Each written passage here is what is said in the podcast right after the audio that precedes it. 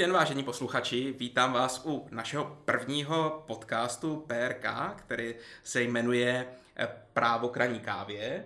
Já jsem Martin Frolík a eh, mým dnešním hostem je Michal Matějka, což je partner PRK, který má eh, ve specializaci mimo jiné právo IT a duševního vlastnictví. Michale, vítej. Dobrý den, ahoj. A e, prosím tě, o čem se dneska budeme bavit?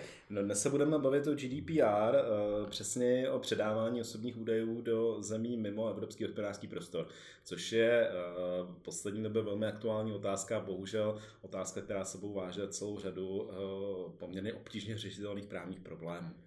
Uh, jasně, a jaké ty právní problémy, uh, na které teď narážíme, jaké to jsou? No tak um, asi všichni víme, že od května 2018 tady máme GDPR, ale ono to vlastně bylo podobné i podle té dřívější právní úpravy, eh, kdy na jednu stranu na území Evropského hospodářského prostoru, což jsou státy Evropské unie, některé bývalé státy EFTA, máme volný pohyb údajů, to znamená, že můžeme do těchto států osobní údaje předávat, aniž bychom se s tím museli nějak zvlášť zásadně zabývat tak eh, mimo ten evropský hospodářský prostor je ta situace mnohem obtížnější, protože tam je to velmi přísně regulováno.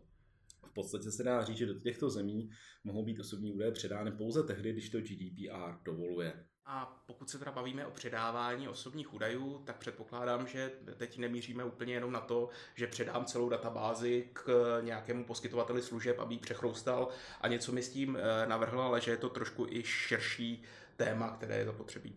No, ono k tomu předávání uh, osobních údajů do zahraničí dochází velmi často a asi častěji, než si myslíme.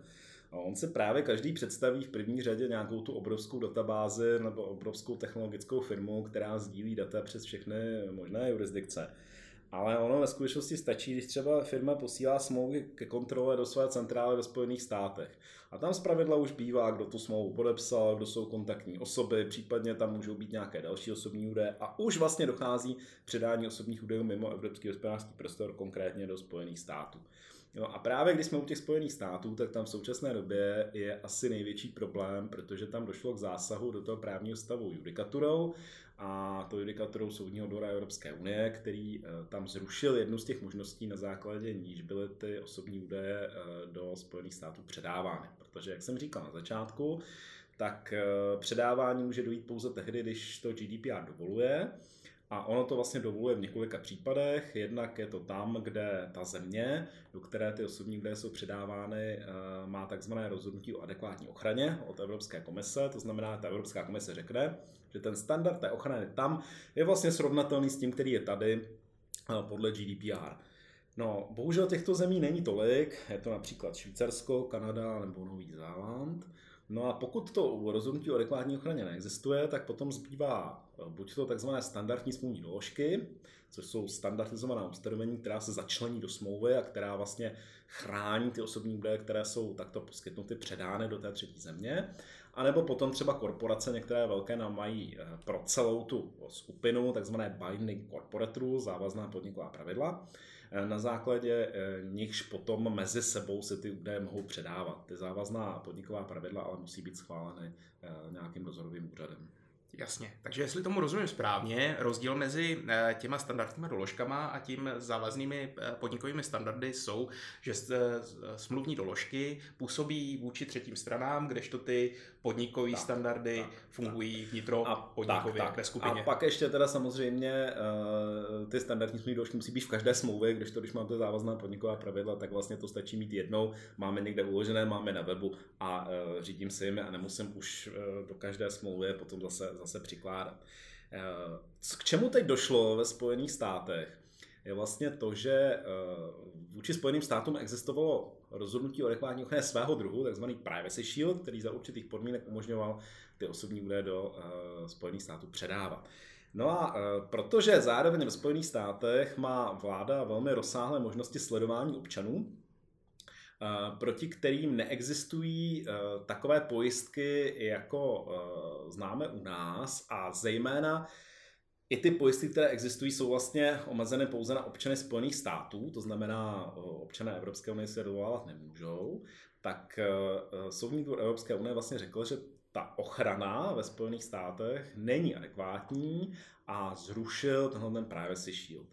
Jo, čili zbývá teď už vlastně, zbývají ty standardní smluvní doložky, eh, zbývají závazná podniková pravidla a po případě ještě je možné taky předávat ty osobní údaje na základě souhlasu těch konkrétních eh, osob, kterých se ty osobní údaje týkají.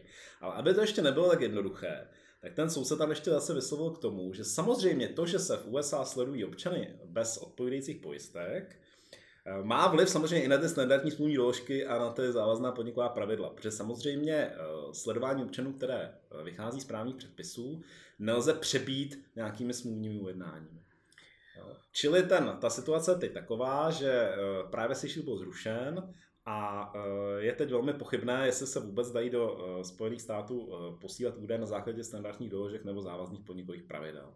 Což pro ale řadu podnikatelů může být docela závažná komplikace. Typicky podnikatelé mohou mít a často mají eh, na svých stránkách eh, cookies Google Analytics, spravují firmní stránky na Facebooku, na LinkedIn, i se jmény zaměstnanců, reklamní mailing jim eh, spravuje Salesforce, využívají cloud, cloud v Amazonu nebo v Microsoftu.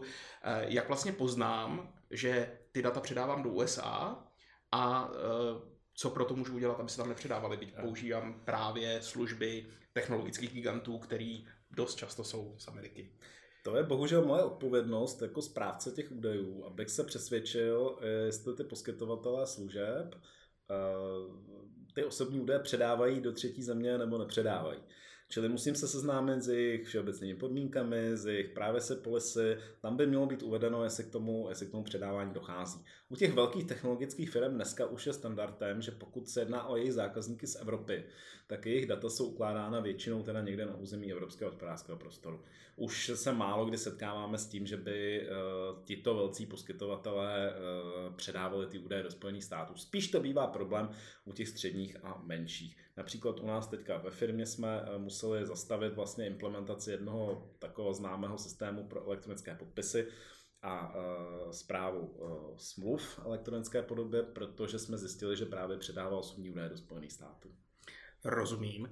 A protože se bavíme tady asi o USA Patriot Actu, který pokud eh, vám posluchačům něco ten název říká, eh, tak je to možná proto, že jste určitě slyšeli o Edwardu Snowdenovi, který eh, na zásahy federálních úřadů USA a jejich pravomoce v oblasti zpracování osobních údajů několikrát upozornil a stal se kvůli tomu personou non grata v USA, tak jak vlastně v takové situaci lze se spolehnout na to, že ty eh, naši zpracovatelé to zpracovávají pouze v Evropě a ne třeba v USA. Typicky, když si federální úřad v USA vyžádá od své eh, entity, kterou má v USA, eh, když si ty informace vyžádá. Hmm. Bohužel je tady problém v tom, že jak GDPR, tak ty americké předpisy jsou vlastně předpisy s velmi výraznou exteritoriatou. To znamená, že působí i mimo to území, kde byly přijaty. A stejně tak, jako se na osobní údaje předávané do třetí zemí vztahuje GDPR, tak bohužel ty americké předpisy se mohou opravdu vztahovat i na data, která jsou tady v Evropě.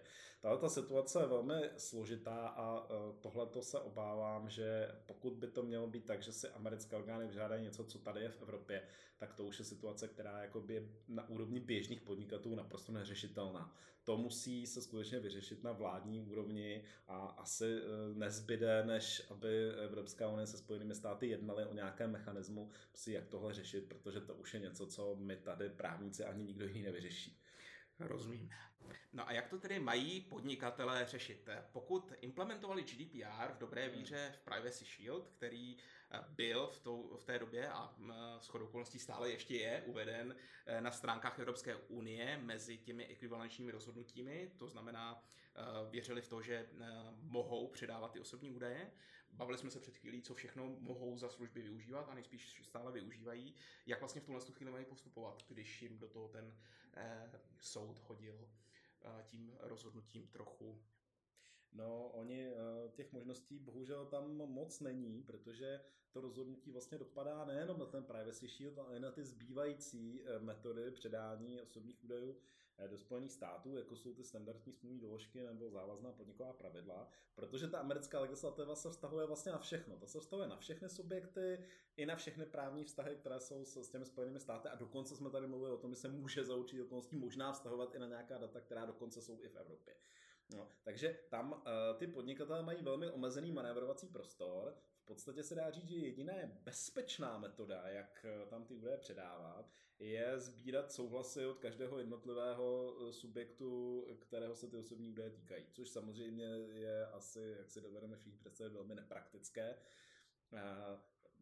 Teoreticky mohou stále využívat ty dva další způsoby předání, jako závazná podniková pravidla a standardní smluvní doložky. Ty zatím nikdo nezrušil. Nicméně jasně říká, jak soudní do Evropské unie, tak eh, k tomu eh, ty výklady, které k tomu zatím jsou, že eh, ani ty standardní smluvní doložky, ani závazná podniková pravidla prostě do těch Spojených států neobstojí. Jak se na to bude dívat úřad tady v České republice, je otázka. Ten naštěstí v těchto těch případech zpravidla postupuje rozumně. Bohužel to se možná nedá říct o některých úřadech v jiných zemích, které mají eh, tendenci dávat eh, obecně řádově i vyšší pokuty. Eh, bohužel ale tady se ukazuje, že došlo k určitému regulatornímu selhání ze strany Evropské komise, protože to je věc, která samozřejmě měla být řešena už dávno a e, že teď přijde Evropské, soudní dvůr Evropské unie a e, vlastně zruší tuhle tu metodu předání osobních údajů do Spojených států, na kterou se spoléhala prostě celá řada, celá řada subjektů, tak to samozřejmě řešení, které není, není, není optimální.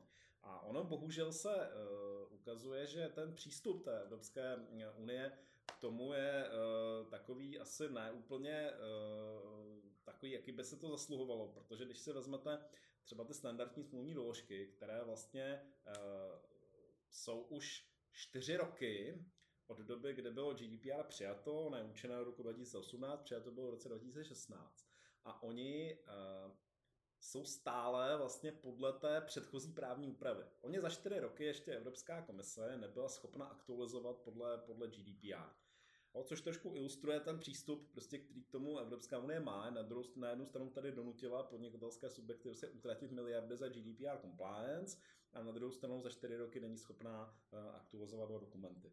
No, takže tady skutečně uh, se ukazuje, že uh, ten, ten přístup toho hlavního regulátora podle GDPR, je teda Evropská unie nebo Evropská komise, tak zdaleka není optimální a má ještě teda své výrazné rezervy.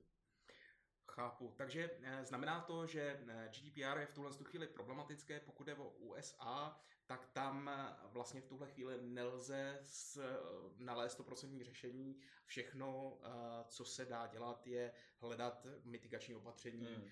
a maximálně snížit to riziko, které tam ale vždycky nějaké nakonec zůstane. Ještě bych doplnil, že ono to samozřejmě není jenom USA, protože z toho rozhodnutí Eh, soudní dvora Evropské unie vyplývá, že eh, kdekoliv existuje nějaký právní předpis, který by mohl být v konfliktu s, tím, s tou úrovní ochrany eh, podle GDPR, tak samozřejmě ten problém může vzniknout.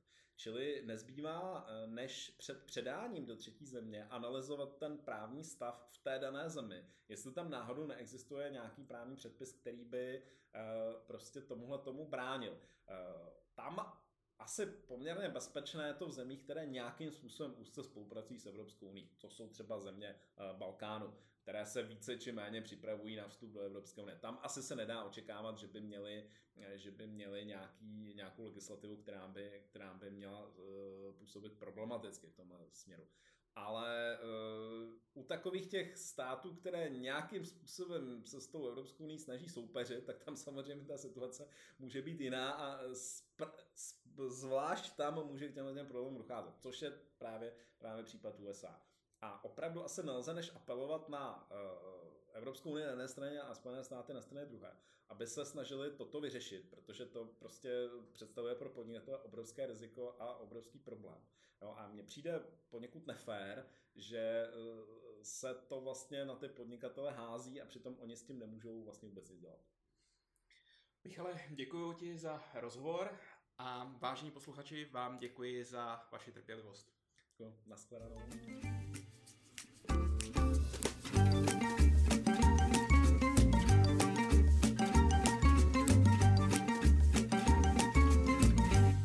Stop.